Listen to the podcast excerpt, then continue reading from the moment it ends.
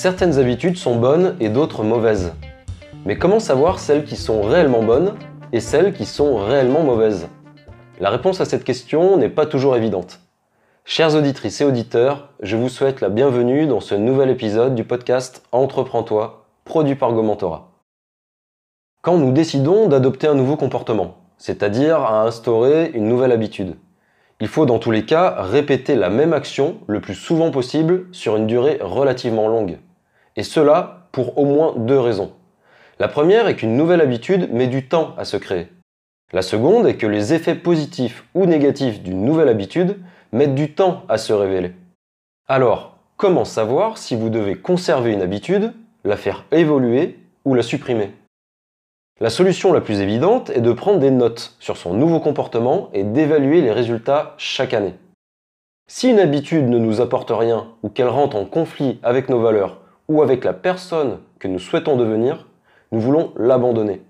Mais avant cela, mieux vaut faire le point sur celle-ci de manière concrète et factuelle. Pour cela, rien ne sert de se précipiter. Il faut laisser le temps au temps et avoir assez de recul pour prendre une décision plus éclairée. Au mois de décembre ou janvier, nous pouvons reprendre toutes nos notes liées à notre comportement et voir comment nous avons évolué. Par exemple, je prends systématiquement des notes quand je fais du sport. Durant l'année qui s'est écoulée, j'ai effectué des légers ajustements au fur et à mesure de mes entraînements. Mais ce n'est qu'à la fin de l'année que j'ai fait le compte de tous mes entraînements et des résultats obtenus au bout de 365 jours, comparativement aux résultats obtenus un an auparavant. J'ai une vision plus globale et je sais précisément quels entraînements je dois continuer de suivre, ceux que je dois modifier et ceux que je dois abandonner. J'applique le même processus dans mon travail. À la fin de l'année, j'ai fait le compte de tout ce que j'ai écrit depuis un an. Le nombre d'articles de blog, le nombre de podcasts, le nombre de posts sur LinkedIn, le nombre de cours sur la formation en ligne que nous avons réalisé, etc. Le moindre mot écrit a été comptabilisé. Le moindre texte a été répertorié pour mieux analyser ce qui a fonctionné et ce qui a moins fonctionné. Cela me permet d'avoir une vision plus claire de ce que je vais reproduire cette année, de ce que je vais arrêter de reproduire et de ce que je vais peaufiner. Ensuite, je fais la liste des habitudes que je vais commencer ou celles que je vais améliorer pour atteindre de nouveaux objectifs et me rapprocher de la personne que je souhaite devenir en 2023. Faire preuve de discipline, prendre des bonnes habitudes, peaufiner son approche permet d'évoluer sans cesse. Mais vouloir être discipliné en tout point, ou ne vouloir adopter que de bonnes habitudes saines, c'est de la folie. À force de trop se regarder dans le miroir, on devient perfectionniste et on fait attention à chaque détail. Le problème est que notre attention peut vite tourner à l'obsession sur chaque défaut encore visible. Et nous finissons par ne plus prendre assez de recul sur notre personne. À force de regarder à la loupe, nous nous éloignons de la vision d'ensemble. A l'inverse, ne jamais se regarder dans le miroir ne nous aide pas à prendre conscience de ce que nous pouvons améliorer dans notre comportement. Alors, tout est une question de retour de balancier. Pour obtenir de bons résultats, il faut concentrer toute son attention sur un domaine en particulier et y aller à fond sur la durée. Cela va créer un déséquilibre. Et c'est bien normal. Parce qu'on ne peut pas être bon partout et tout le temps. Il faut accepter le chaos dans certains domaines pour progresser de manière significative dans un seul. Puis il est nécessaire de temps en temps de faire quelques retours de balancier dans les autres domaines trop longtemps délaissés avant qu'il ne soit trop tard. C'est ça, conserver une vue d'ensemble. C'est prendre du recul à intervalles réguliers sur tous les aspects de notre vie pour voir si certains requièrent momentanément notre attention.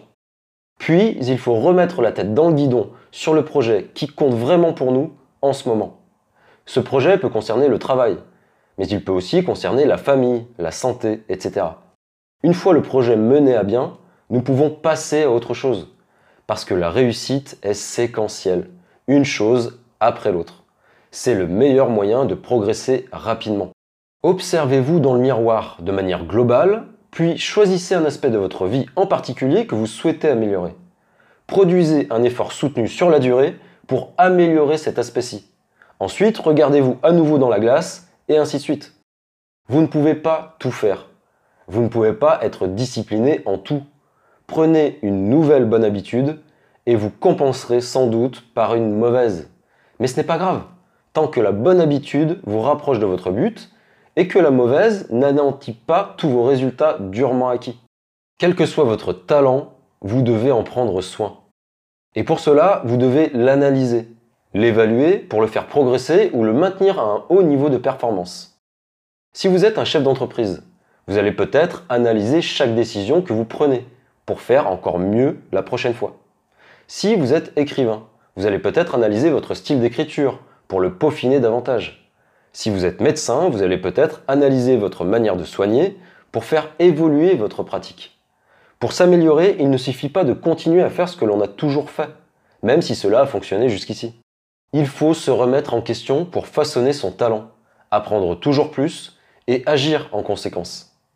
Si vous regardez jouer un footballeur de haut niveau tout au long de sa carrière, vous vous apercevrez qu'il aura indéniablement fait évoluer son jeu au fil des années, parce que son corps se sera transformé, parce que le football aura changé, parce que ses adversaires auront eux-mêmes progressé. Si vous vous reposez sur vos acquis, un beau jour, vous en paierez le prix, et il risque d'être très élevé. Et puis, si vous ne cherchez pas à vous améliorer, vous risquez surtout de vous ennuyer. Vous perdrez peu à peu la flamme qui vous animait à vos débuts. Vous ne serez plus passionné. Cela est sans doute l'une des pires choses qui puissent arriver. Et si la passion s'en est allée, c'est que vous n'avez pas fait ce qu'il fallait pour la conserver. La passion, tout comme le talent, se cultive, jour après jour. Vous l'aurez compris, il y a tellement de raisons qui vous interdisent de relâcher votre effort. Sans compter que la plupart d'entre elles ne dépendent pas de vos résultats. Elles ne dépendent pas non plus de vos réussites ou de vos échecs. Elles dépendent plutôt de qui vous voulez être et du sens que vous voulez donner à votre vie. Alors n'abandonnez jamais ce qui vous tient véritablement à cœur.